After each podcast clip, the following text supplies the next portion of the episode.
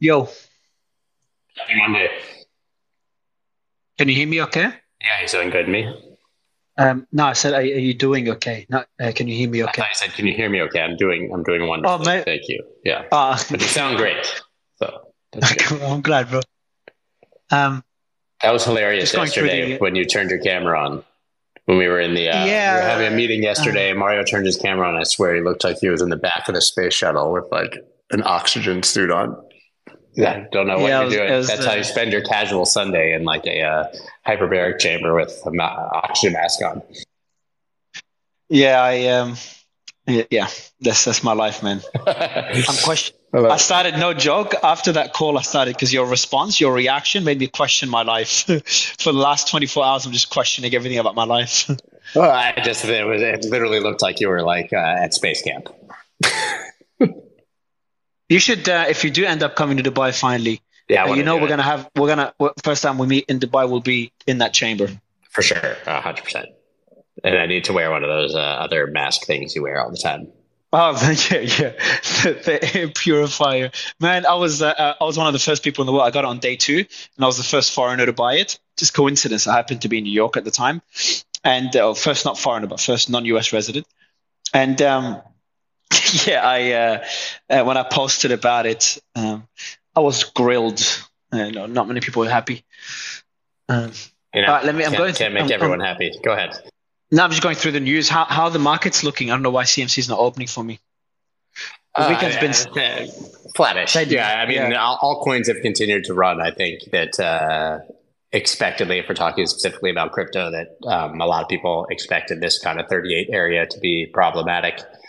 Uh, it doesn't mean by stretch it means the bull market's over, nothing like that. But you know, as we talked about kind of last week, 38,000 to 40, that's the area that Bitcoin was trading before the Luna collapse, right? Before all the contagion of last year. So I think there's an expectation, obviously, that there would be uh, a lot of uh, taking profit and selling in that area. So I think it's just sort of uh, run into a wall, but everything's kind of sideways. We had some big altcoin movements and rotation throughout the weekend. I think they go they go way up, they come a bit down. Everybody says it's over, rotates into something else. I mean, for me personally, my eyes are kind of on ETH. I just think that it's been lagging massively and, and looks really, really good on the chart. I'm just looking at ETH now, still above 2K. What's Sol at? Let me see. Solana's at 56. Um, so still pretty steady after the pump. Uh, let me have a look. Went down I 5% two minutes ago. Um, but yeah, holy shit. No, it's still, still doing really well. It's at the peak. 50, $56. Shit, yeah. Yeah, Not bad crazy. at all. Um, yeah, crazy. And uh, it's good to see ET. Uh, sorry, it's good to see NFTs in the title finally. It's been it's been long enough. Uh, but there's one thing that Peter Schiff talks about. You know, he's saying that the the ETF news has already been priced into the markets, and uh, we could be we could be disappointed by the impact it will have on the markets. And uh, we have an, a, a, a report done by Alliance Bernstein, and they do talk about the same thing that they think. Uh, the market, the big pump that we're all waiting for, the, the bull market will be till uh, the cycle peak will be in 2025, not next year. And they talk about how I mean, the that makes sense. Mm, yeah, Right. exactly. Because Yeah, I mean, literally, if you just look at the four-year cycle, I mean, this is a uh, you sort of slightly uh, advanced bullish move, but you would expect that really it would start to ramp up in late 2024, six or seven months after the halving, and then blast off into 2025. But uh, you know, these cycles don't have to repeat exactly. If they did, everybody would be really rich.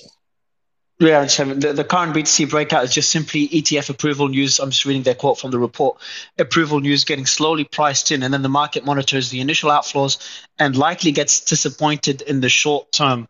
Uh, James, would love to get your thoughts on this particular statement. That do you think the market will be disappointed on the short term inflows from the ETF? Um, I don't want to make a blanket statement on that, but I do tend to somewhat agree. I don't think this is going to be the same sort of like uh, um, insane frenzy that we saw for BITO. Uh, one that was the very different um, market at the time when that launched. Um, so that that also like the way I look at BITO was it was more the underlying market driving the flows into BITO, and in that case, it was about just over a billion in a day or two. I I do think this thing could see a billion in flows in a week or a couple of weeks, but the the more larger impact that we'll see here, and research from Galaxy and others are are in saying similar things, including Bitwise. It's more going to be the long term impact, right? It's the it's the fact that people can start allocating in traditional portfolios and traditional um, TradFi type uh, players will start using this for for longer term allocations. You're you're, not going to likely see a bunch of advisors who are on the sidelines waiting for this before they start playing in this space. All of a sudden, the minute it launches or the week even it launches, they're going to start allocating. It's going to be a process of looking at all the things that are available to them, figuring out which ones they like, and then allocating. So that could be months or even years before we start seeing this the flows come from from that side of things. Obviously, there are still going to be people that are traders, and some advisors might be jumping on this quickly quickly. There, will, I think there will also be flows coming from things like BITO and potentially GBTC and even potentially Canadian ETFs moving uh, or international ETFs moving to US versions. Um, so there could be flows that would be more like movement from other exposed products to US based products. Um, but yeah, I, I, think I broadly agree. I think there's just a lot of nuance as I tried to lay out a bit here that in, in exactly what's going to happen over the, the relatively short term. Mario, we also have uh, Eliezer here from, uh, I hope that I pronounced it correctly, from 20, 21 Shares, uh, the parent company of 21 Shares, 21 Co. He's the head of research there. Obviously, anyone who knows that's who ARK, I believe, has been has been partnering with for their ETF application. So perhaps you have some color uh, there as well, and your thoughts on you know when we might see approval. Obviously, we saw the Ethereum spot ETF application last week from from BlackRock, or at least at least the filing. But you guys uh, with ARK had filed actually quite a while ago. So just maybe paint a picture of where you're seeing the market right now, Eliezer. Yeah, sure. So thanks for having me. Um, we, we don't specifically comment on on ETF applications uh, at 21 shares and ARK, uh, but but of course it's an exciting development. Uh, when it comes to outflows from existing products like like BITO and Canadian ETFs, as, as James mentioned, it's possible that we could see that. But I think in the more longer term, especially when we look at the cost basis of some of these investors, October 2021 on, you know, BTC was around $55,000 um, or, or $60,000. So we could see more inflows when we have uh, these kind of levels back to $55,000, $60,000 uh, per, per BTC uh, down the line. Uh, this is where it could be more exciting for the investors to switch. Uh, but other than that, I think I think for us, we're just waiting, waiting to see, you know, how how the, this whole market uh, is going to play out with the narrative of like having investable products like ETFs available to them in their traditional portfolios. Uh, but at the end of the day, you know, no one really knows uh, when it comes to the timelines. It's really hard to, to read between the lines. Yeah, I think nobody knows about the timelines, and then there's endless conjecture about what the actual demand and, and inflows will be that James was just touching on, right? I mean, we have these hyperbolic. If every person on the planet and every investment fund puts a one percent, then we'll get this many trillion. And I, I just don't believe that everybody's like. If people wanted access to Bitcoin, Ethereum, largely many of them have found it. So it's not like we're going from zero to a hundred just by having ETF approved. Go ahead, Alex. Yeah, no, I agree. I, I couldn't agree more with you for sure. I, I think there is more more catalysts to consider as well uh, when it comes to you know the potential crackdown of miners in the U.S. Uh, with heightened geopolitical conflict between the U.S. and China. These are another thing to to consider as well, um, because we're seeing more and more.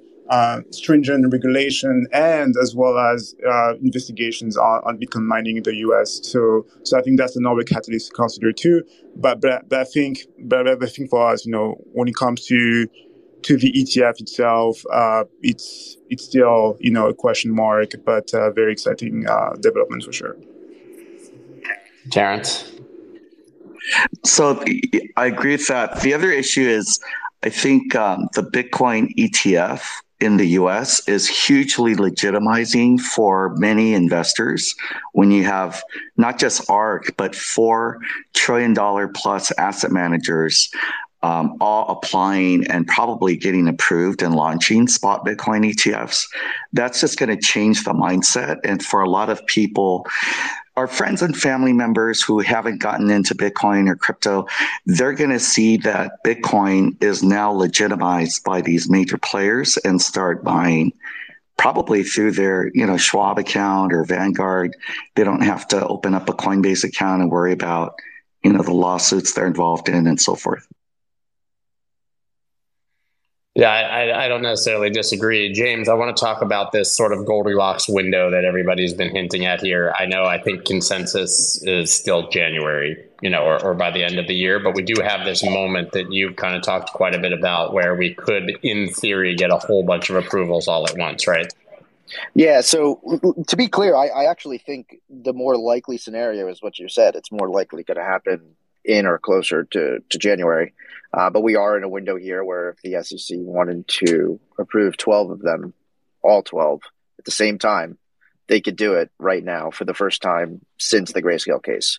So I won't say that like, oh my God, it's definitely not going to happen, but like, or it, either or, but it's, it's, I think it's more likely to happen closer to January. And that's happening now because the grayscale case was affirmed. And since then, a bunch of these filings, including BlackRock and Fidelity and Invesco, have come out of what's known as a comment period. Essentially, I'm sure some people listening, and I know people up here speaking, have seen these where like anyone can submit public comments, and then the SEC will often um, rebuttal them in some cases. Um, that comment period is over. Um, so all of a sudden now they can theoretically approve under the 19b4 process. Um, so this is the first time it's come out of there. We are due for another deadline on the 17th for two filings from Hashdex and Franklin. Global X has another deadline on the 21st, which will definitely have a 35 day period um, where they have to I- issue comments or have some rebuttal comment period. So if we wait to the 21st and then they ultimately delay Global X, then all of a sudden they can't approve all 12 at once. Now, one thing we've been saying is we think the SEC is going to try to let these all go at the same time, which is what we were saying about Ethereum futures ETFs, and which is exactly what happened. That said, there's 12 filers here, and some of them came very late to the game. A lot of these people that are in this first wave have been trying and filing for literally years just because this is the most recent wave. Um, so I could see the SEC not necessarily waiting for all 12. Um, so that's also not out of the question. But again, like you said at the beginning, it's more likely to happen um, closer to January in our view. And the other part of this is that's the 19B4 process. That's through the Division of Trading Markets. That's where we're dealing with the SEC and they're saying we're worried about fraud, we're worried about manipulation, spoofing, all these different things. There's another process which is like the offering documents known as the S1s or S3s, basically the prospectus.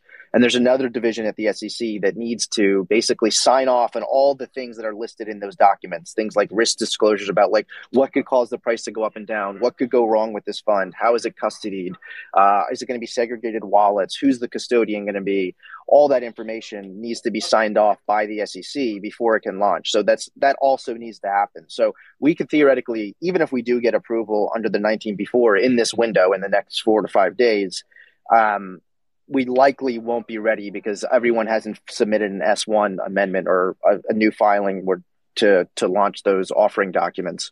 So like basically the SEC needs to approve in two different areas before we can get a launch anything can happen. I just, uh, in my mind, it's very hard intellectually for me to imagine Gary Gensler sitting there rushing to do this before the last possible second when he would have to. We also have Tom, Tom from here as well. Uh, um, any any thoughts you have on the topic at the moment?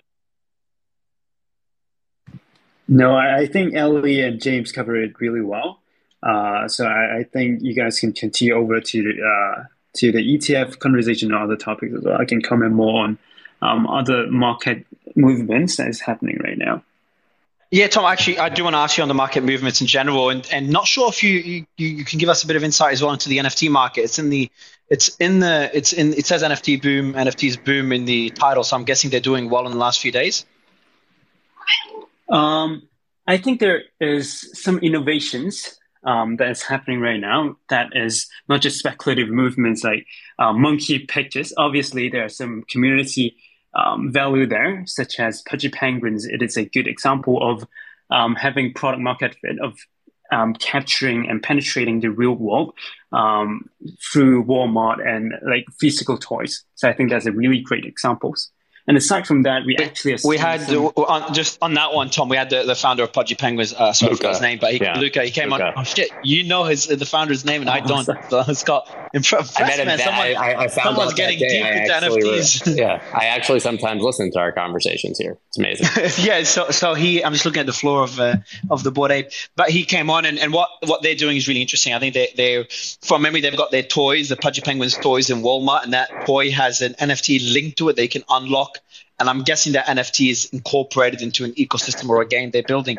Um, so it's kind of that bridge between the physical and the and the virtual and the and the digital world uh, through digital ownership. But I'm looking also at the floor of Bored Apes.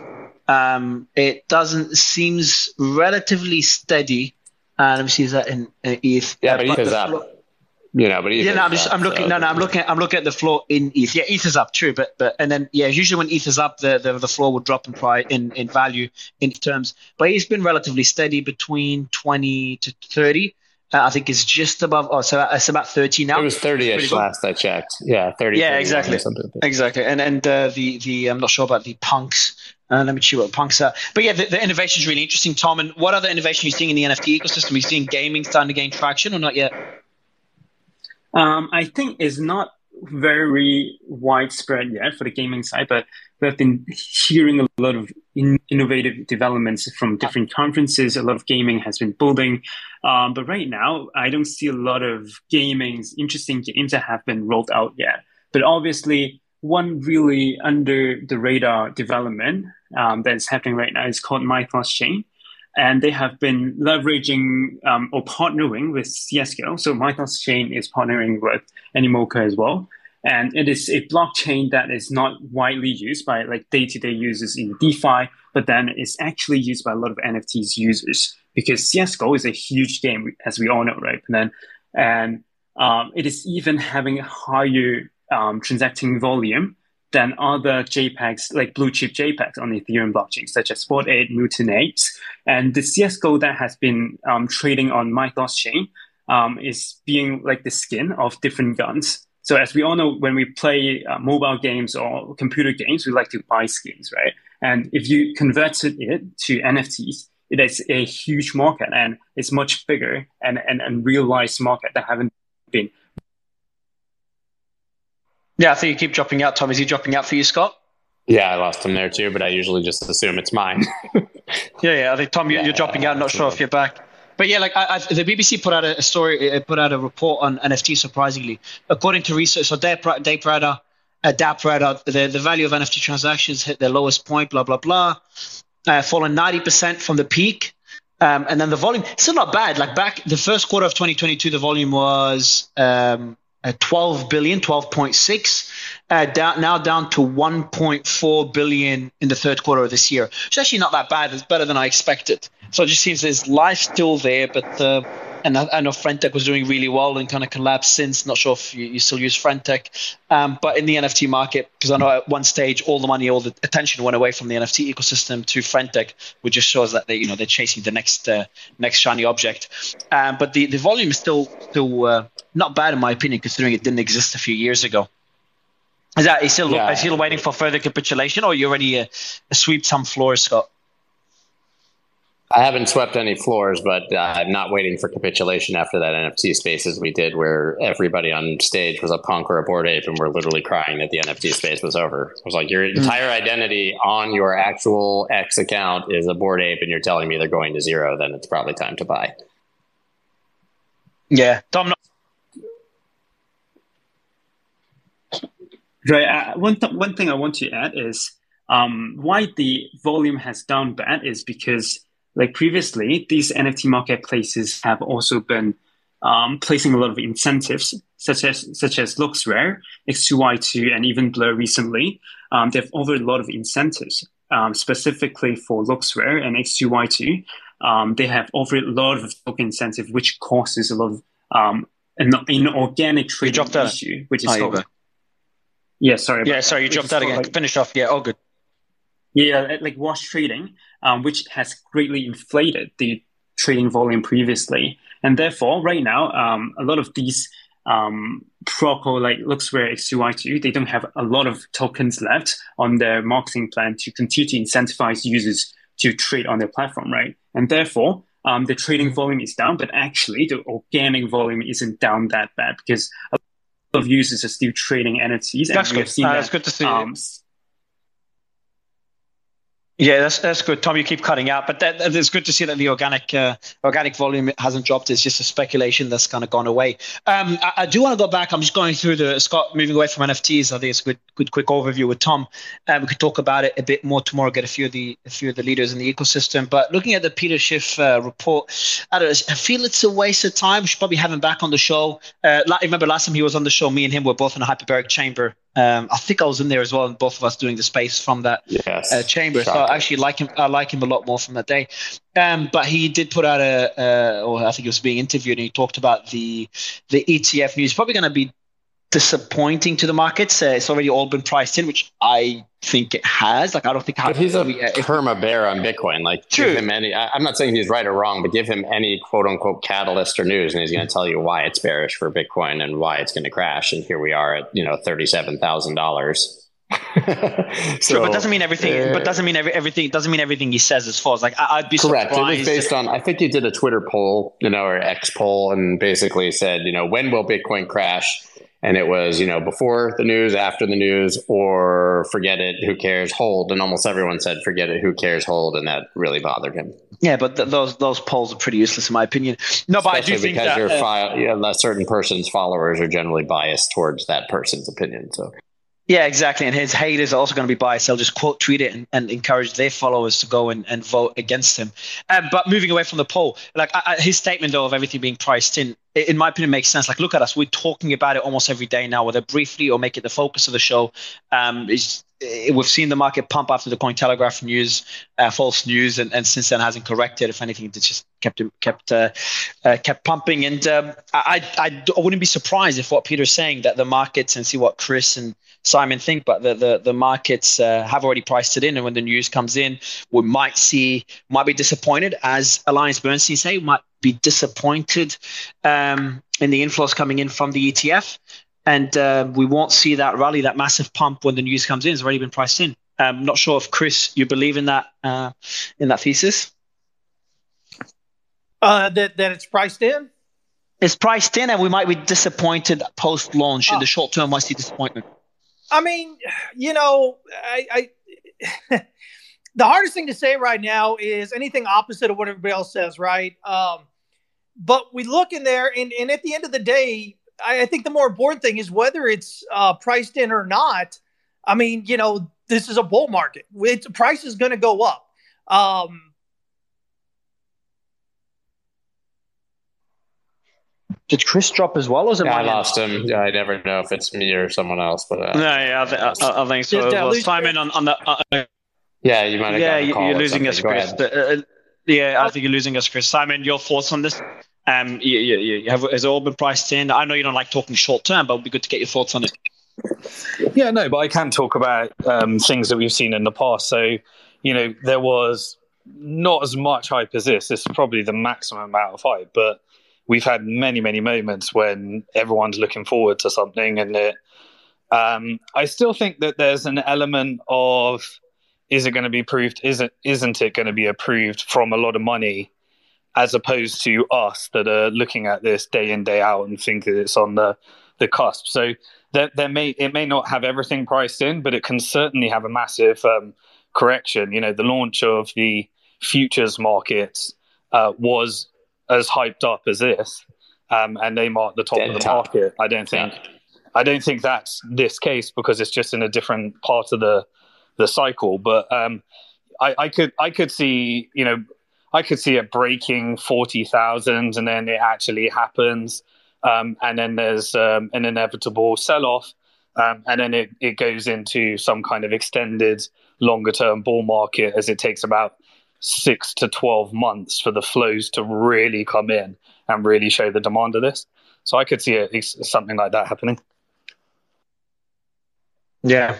Scott, anything else to add? No, it's just one of those dry days. We haven't heard from Scott and Ryan, so perhaps their quick opinions on the uh, price action, and then we can uh, probably wrap it up.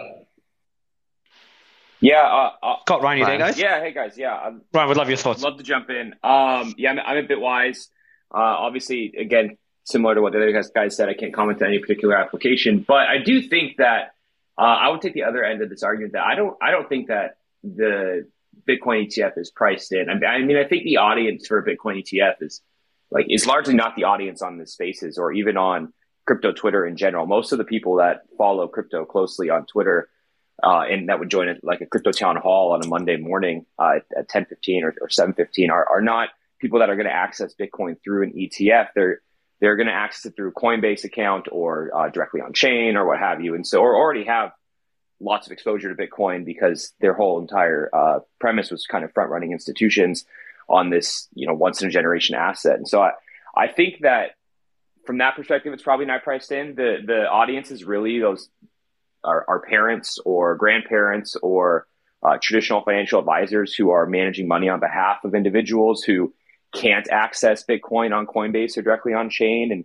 and need an ETF wrapper in order for them to access it, whether it's compliance for the firm they're associated with or ease of use for them to be able to incorporate it into all of their other uh, reporting and portfolio management systems. It's just not easy when it's sitting on a different exchange and sitting on chain for them to do that. And there's there's all these custodial issues that they'd run into uh, if they were to self custody on behalf of, of clients from a compliance and risk perspective. And so, from that side of things, I don't I don't believe the money will flow in day one. I do agree with that because I think it takes time for them to even come around to Bitcoin once an ETF is approved. So I don't think we'll see tons of flows in the first day or week. But one interesting like nugget of information that I like to refer to is we we run this survey of advisors every year on uh, what they're waiting for to allocate to Bitcoin and or, or to crypto and if they think an ETF is going to be approved. And we just kind of started wrapping up our results for this year on these advisors that we surveyed. And there's 61% of the respondents don't think it will happen in the next year.